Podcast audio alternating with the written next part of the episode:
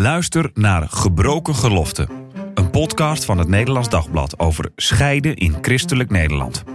In deze podcastserie gaat journalist Daniel Gillissen vanuit zijn eigen ervaring in gesprek met experts en ervaringsdeskundigen, zodat jij begrijpt wat scheiden betekent en om scheiden onder christenen beter bespreekbaar te maken. Luister naar Gebroken Geloften in je favoriete podcast-app.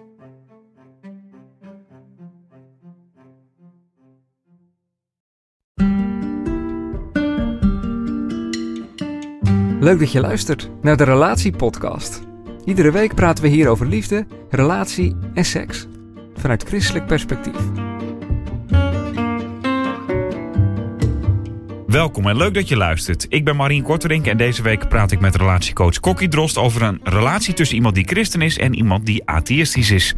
Kokkie, goed dat je er bent. Dankjewel. Ja, wat is hier aan de hand? Ja, het klinkt al misschien ingewikkeld. Dat weet ik eigenlijk niet. Is het ingewikkeld? Nou, in die zin dat je natuurlijk altijd te maken hebt met ehm, nou, verschillende manieren van in het leven staan. Ehm, maar het ligt nog iets genuanceerder, want de, uh, de persoon die ons deze vraag stelde, die is atheïstisch, is getrouwd met iemand die gelovig is opgevoed. Um, maar die persoon is zelf niet meer gelovig. Vraag is natuurlijk in hoeverre uh, dit dan was. Um, maar ze hebben te maken met, nou ja, met name zijn familie, die ja, maar blijft, ja, ik zeg het maar even oneerbiedig, die blijft maar bidden voor haar bekering. Ja, jij zegt het oneerbiedig, maar dat was ook het verhaal. En dat zeggen die schoonfamilie zegt ook van we bidden voor je. Ja, ja. En dat vindt zij eigenlijk vervelend. Ja, en wat ik goed begrijp, want dat roept natuurlijk ontzettend, ja, wat is het? Een gevoel op van ik mag eigenlijk niet zijn wie ik ben. Als ik dan heet het voor jou bid, nou Marien, ik bid voor je dat jij uh, eindelijk eens een keer een sympathieke jongen zult worden. En Marien, ik bid voor je hoor, dat je eindelijk een keer, uh, ja, toch wijze man zult worden. Ja, ja. ja, wat hoor je dan? Ja, nou, dat ik niet wijs ben. Nee. En dat ik niet sympathiek ben. En dat je niet goed genoeg bent zoals je bent. En dat het pas beter is als ik sympathiek ben ja. en als ik wijs ben. Precies. En soms gebruiken mensen de term ik zal voor je bidden ook wel op die manipulatieve manier. Uh, in dit geval twijfel ik er een beetje aan in die zin dat die mensen natuurlijk echt heel erg hopen dat die persoon uh, nou ja, tot geloof gaat komen. Dat is natuurlijk echt. Wat op zich natuurlijk, uh, even uh, ja. voordat we ze afvakkelen. heel begrijpelijk is. Ja, ze, Zeker. Zij, hebben iets wat ze super waardevol vinden in hun leven. En ze zeggen, ik hoop dat jij dat ook. Ja, nou en, en stel je voor, hè. Um, uh, kijk, in dit geval is het ook nog eens zo dat de kerk waar deze mensen in zitten, dat is een kerkverband dat van overtuigd is dat, dat hun overtuiging de enige ware overtuiging is. Dus als iemand anders iets anders gelooft, ja, dan heeft dat maar één gevolg. Je gaat voor eeuwig verloren. En dat is als dat jouw kind overkomt en je schoonkind overkomt, dat is natuurlijk het allerergste. Dus ik begrijp het wel.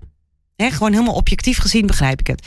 Maar ik begrijp ook heel goed, die, nou, het, was, het, is, het gaat om een schoondochter die atheïstisch is, dat zij zegt, ja, maar dat, dat die opmerking, ik word er helemaal kriebelig van. Ik weet niet meer hoe ik daarmee om moet gaan. Is, is dit een categorietje van, uh, je moet er wel voor bidden, maar zeg het vooral niet? Als in waarschijnlijk. Is dat een categorietje? Nou, ik bedoel meer van. De, in, ja. Ik bedoel meer van. Is dit iets van. Je moet het wel doen als, als, als ja. ouders. Want, ja. want je bidt waarschijnlijk altijd voor je kinderen en, en, en zo. Ja. Maar je moet het niet dan de hele tijd zeggen. Nou, weet je, er zit hier natuurlijk zoveel in. Ik weet niet of er dus ouders, schoonouders uh, aan het luisteren zijn nu. Dan is het inderdaad een algemene tip. Dat moet je natuurlijk nooit zo brengen bij je kind of bij je schoonkind. Want dat hoort alleen maar, jij bent niet goed genoeg bid volop voor je kinderen. Daar ben ik helemaal fan van. Niets mooier dan het gebed.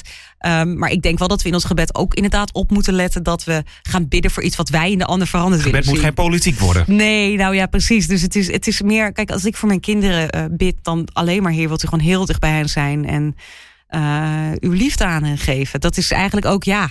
Ik kan verder niet invullen hoe dat, dat dan precies uit moet zien. Daar hebben we als ouders nog wel eens een handje van hoor. Dat wij weten wat dat dan precies zou moeten zijn. Dus ja, ja. dat is even een algemene tip voor alle ouders. Uh, in dit geval begrijp ik wel dat er bij die uh, schoonouders van deze vrouw uh, meer aan de hand is. Kijk, er zijn eigenlijk, eigenlijk drie dingen gaande.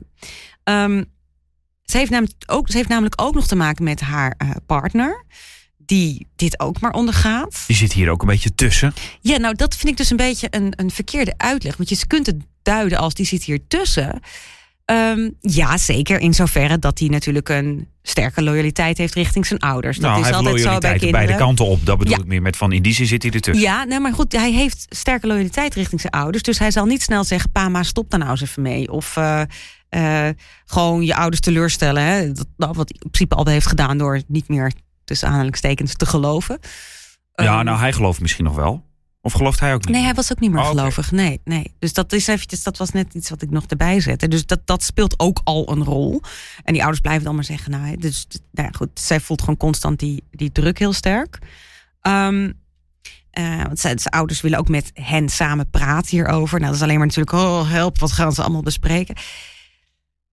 De dame, de schoondochter, het is voor haar heel belangrijk om te begrijpen dat loyaliteit een grote rol speelt.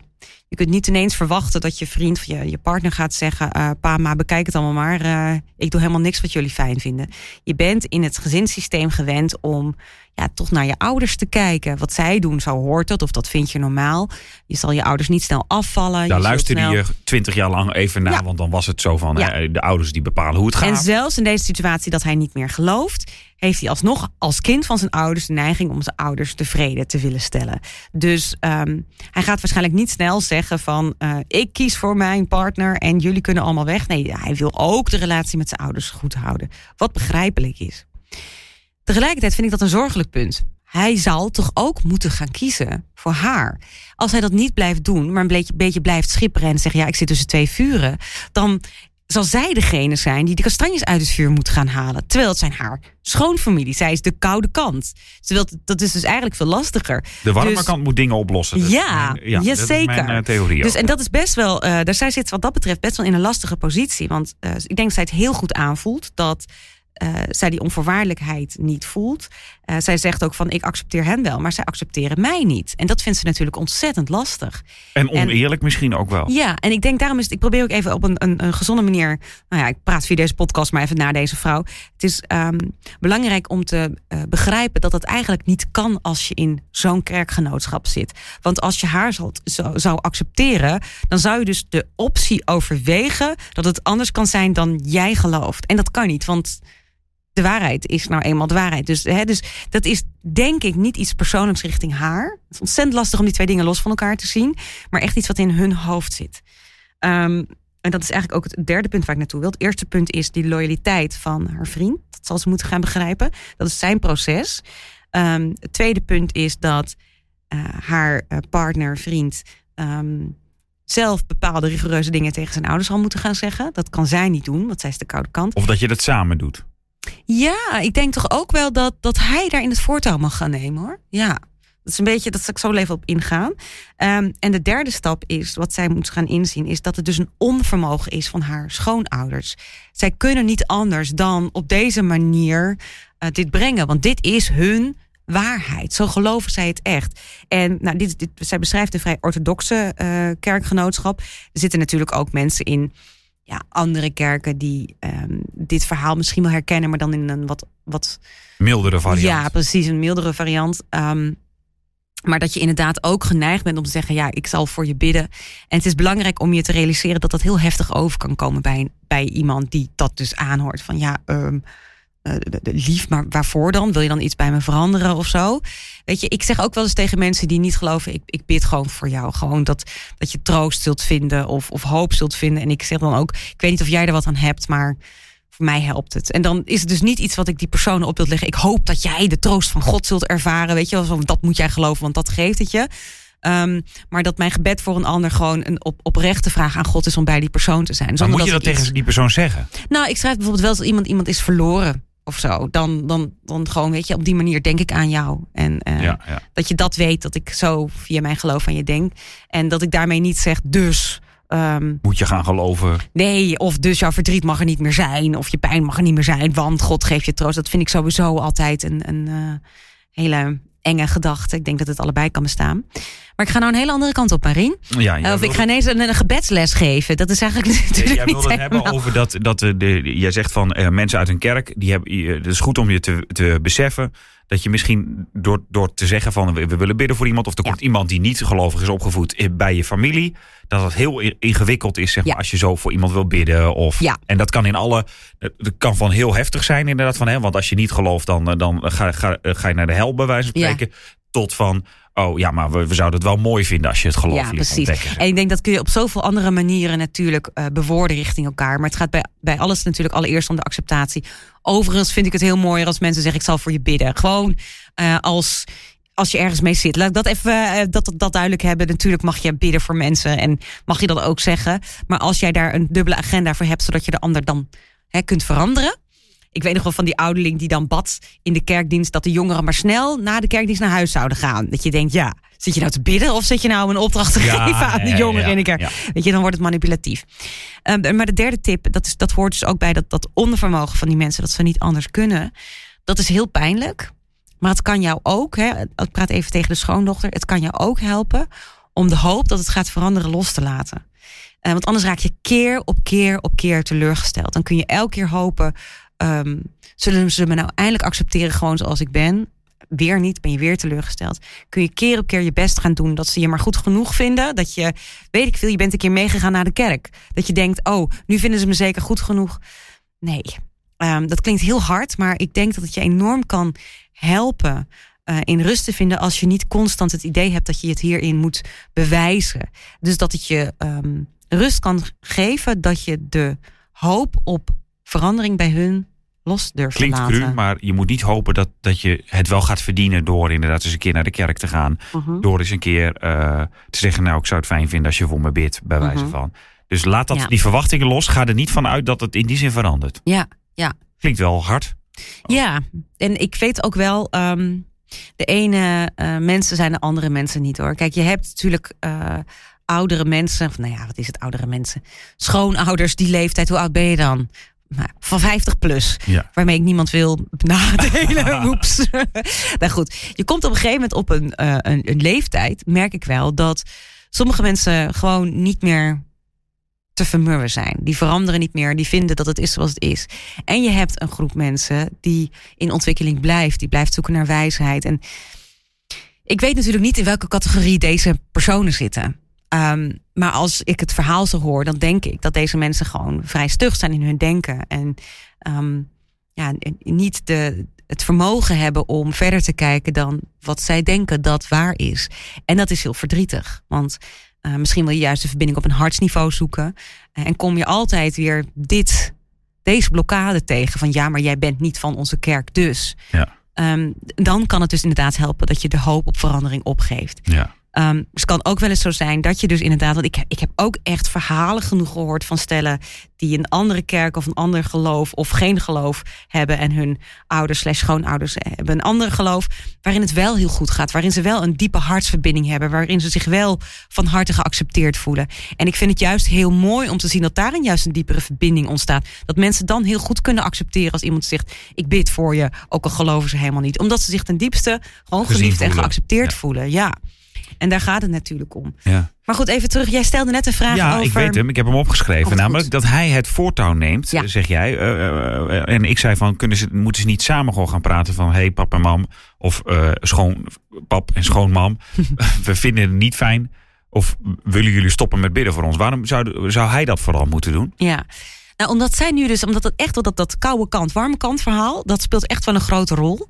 Eh, anders zal zij de rest van haar leven, heeft zij voor een, een blokkade tussen eh, haar partner en, haar, en zijn ouders gezorgd. Maar nu is hij zo'n soort boodschapjongetje. Zo van, eh, Nee, dit is juist heel belangrijk dat hij, want hij heeft zelf ook de overtuiging, hè? Ja, Even dat alle moet hij wel duidelijk laten merken. Ja. Niet zo van, mijn vriendin wil eigenlijk Nee. dat jullie er niet meer en over beginnen. daar zit het hem in. Dus dat hij zelf juist ook eh, bewust kant gaat kiezen voor, wacht even, de belangen, ik kies nu voor een ehm, gezin met, Ja, ja. eh, of je nou met z'n tweeën bent of kinderen hebt, ik kies voor een gezin met mijn eh, vrouw, Ja. met haar. Dus dan is het ook heel bijbels. Eigenlijk. Ja, soms moet je gewoon even toepassen als het je uitkomt. Ja, hè? Ehm, dat je je ouders loslaat en met je, met je partner één systeem. Dat is ook gewoon uit, vanuit de psychologie is dat heel belangrijk. Dat je bepaalde eh, verbindingen loslaat. Zeker als je dus kiest voor een nieuw systeem dat je gaat opbouwen met je partner, met kinderen die eventueel komen. Ehm, dat je ook in dit geval haar belangen voor die van je ouders stelt. Dus hij zal in een conflict komen met de loyaliteit richting zijn ouders en met de loyaliteit richting zijn eh, vriendin. Maar dat is nodig om sterk genoeg te zijn om samen een nieuw eh, systeem op Het te geeft gaan voor bouwen. haar ook een, een superveel vertrouwen. Als hij natuurlijk dat gesprek aangaat en zegt van... niet mijn vriendin vindt dit eh, belangrijk. Mhm. Wij vinden dit... Yes. Wij willen dit eigenlijk Daar niet het meer hebben. Ja. En wij gaan samen gezin Precies. vormen. En daar gaan we dat zo en zo doen. Ja. En dat betekent dat we dit liever niet meer willen. En als jullie zeggen, we bidden voor je, dan komt dat over dat jullie eh, ons niet accepteren zoals we zijn. Prima als je bidt voor ons, maar wil je het niet meer elke keer benoemen? Bijvoorbeeld, net wat hun behoeften zijn, ja. En ehm, kijk, het, het, is natuurlijk per situatie weer heel erg anders. Maar ik vind dit wel, kijk, de, de basis dat ehm, hij inderdaad dit brengt vanuit wij, vanuit ons, misschien zelfs vanuit ik, want ik kies voor haar. En als jullie elke keer dit blijven zeggen, uh, maken jullie ook mijn keuze steeds wat kleiner. En dan, dan duwen jullie me eigenlijk bij, bij je vandaan. Um, en als hij nou blijft hikken op van ja, ja, nou ja, ik kom nog. Of weet je, mijn vriendin dit en mijn vriendin vindt dat. Um, dan heeft zij het toch uiteindelijk gedaan. En dan staat hij niet voor haar. Dus als hij echt wil kiezen voor een, Ehm, voor haar, voor een gezin, voor een toekomst met haar, zal hij hier best behoorlijk rigoureuze keuze in moeten gaan maken. En dat is een goede les ook, want als je bijvoorbeeld kinderen dan later zal hebben, dan zal het ook ongetwijfeld weer eens gesprekken opleveren over van wat, wat de, ouders uh, qua opvoeding graag zouden zien natuurlijk. Een school met de Bijbel. Uh, versus dat zij dat bijvoorbeeld niet willen. Dus dan is dit een, een, eerste stap. En dat is goed dat je die stap uh, zelf als een volwassen persoon, hij in, in dit geval, durft te nemen. Want er zal nog vaker een gesprek over het geloof gaan in de toekomst. Ja. Ja, en ik denk ook wel dat die ouders dan een gesprek willen voeren. En ik kan me helemaal voorstellen hoe ongemakkelijk dat gaat. En dat dat echt alleen maar. Ja, ik, ik, ik maak altijd zo'n zo'n zo'n krakeling figuur, zo'n platte mhm. acht, zeg maar. Dat we heel vaak aan de bovenkant zitten in een gesprek van jij zegt dit, jij reageert erop. En dat dat gesprek niet ook een laagje dieper zal gaan van wat doet het met je en wat, wat roept het bij je op en waarom vinden jullie het belangrijk? Weet je, ik, ik vrees dat, dat het gesprek aan de oppervlakte zal blijven. En mijn tip aan de vraagstelster is ook dus de hoop los te laten dat het wel een laagje dieper zal gaan. Weet je, en ik denk juist als zij bijvoorbeeld haar hart wel kwetsbaar opstelt uh, en, en zij rammer erop met. Uh, met de bovenkant. Ja, maar dan, niet die gevoelslaag. Dan kan dat heel kwetsbaar zijn. Dus het is een beetje een tegenstrijdig advies in vergelijking met wat ik normaal geef. Normaal maar... zeg je allebei het liefst communiceren op die onderste laag, zeg maar. Emoties delen. Maar als een van de partijen daar gewoon een onvermogen in heeft en, en blijft overtuigd van zijn of haar gelijk en waarheid, dan um, kan het soms ook gewoon een verstandige keuze zijn om te zeggen: Ik ga niet dat laagje dieper. Dat is ontzettend moeilijk. Um, want als ik zo dit verhaal uh, lees van deze vrouw, wil zij dat juist wel. Ze wil geaccepteerd worden en, en gewoon goed genoeg zijn zoals ze is. Een echte verbinding met haar vriend en zelfs ook met haar familie, uh, schoonfamilie. Um, maar als dit een blokkade blijft, dan is het best wel spannend om je wel kwetsbaar op te stellen en keer op keer deksel op je neus te krijgen. Geen gemakkelijke situatie in ieder geval. Nee, dat is het echt niet. En ik denk ook wel, hè, weet je, ik praat nou vrij makkelijk over um, kinderen die niet meer geloven. Um, en ik zit ook wel eventjes in te leven in mensen die in zo'n situatie zitten als ouders zijnde. Van oh, dan moeten we dat dan allemaal maar gewoon maar accepteren. Ik geloof echt dat er pas verandering kan ontstaan als er allereerst gewoon een basis van onvoorwaardelijke liefde is.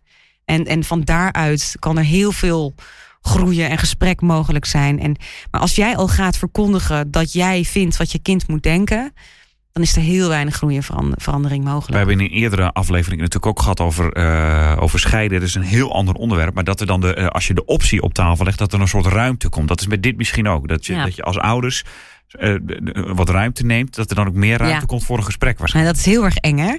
Stel je voor, de, de optie, we hadden toen over de optie om te gaan scheiden. Oh, hartstikke eng. En dat is met dit ook de optie dat, het, dat, dat je kind niet gelooft. Niet ja, dat dat hun keuze is en dat jij dat accepteert. Ja, dat is natuurlijk ontzettend moeilijk. Um, maar ik denk wel dat als je daar begint, bij die basishouding, dus dat je je kind eigenlijk ook zijn of haar autonomie gunt in het ontwikkelen van zijn eigen overtuigingen. Um, dat er dan zoveel meer ruimte is voor verbinding, voor, voor liefde, voor groei, voor echte goede gesprekken. En dat je daarin ook echt wel van elkaar kunt gaan leren. Want ja, weet je, zelfs een atheïst gelooft iets. Hè? Ik bedoel, het is, we hebben allemaal onze eigen uh, overtuiging. Want geloven dat er niets is, is ook een overtuiging. Eh, even heel lomp gezegd. Um, maar alleen maar op het niveau van discussie, je mening en idee blijven zitten. Ja, dat zorgt niet voor de verbinding. Dankjewel, Kokkie, voor deze week. Heel graag gedaan.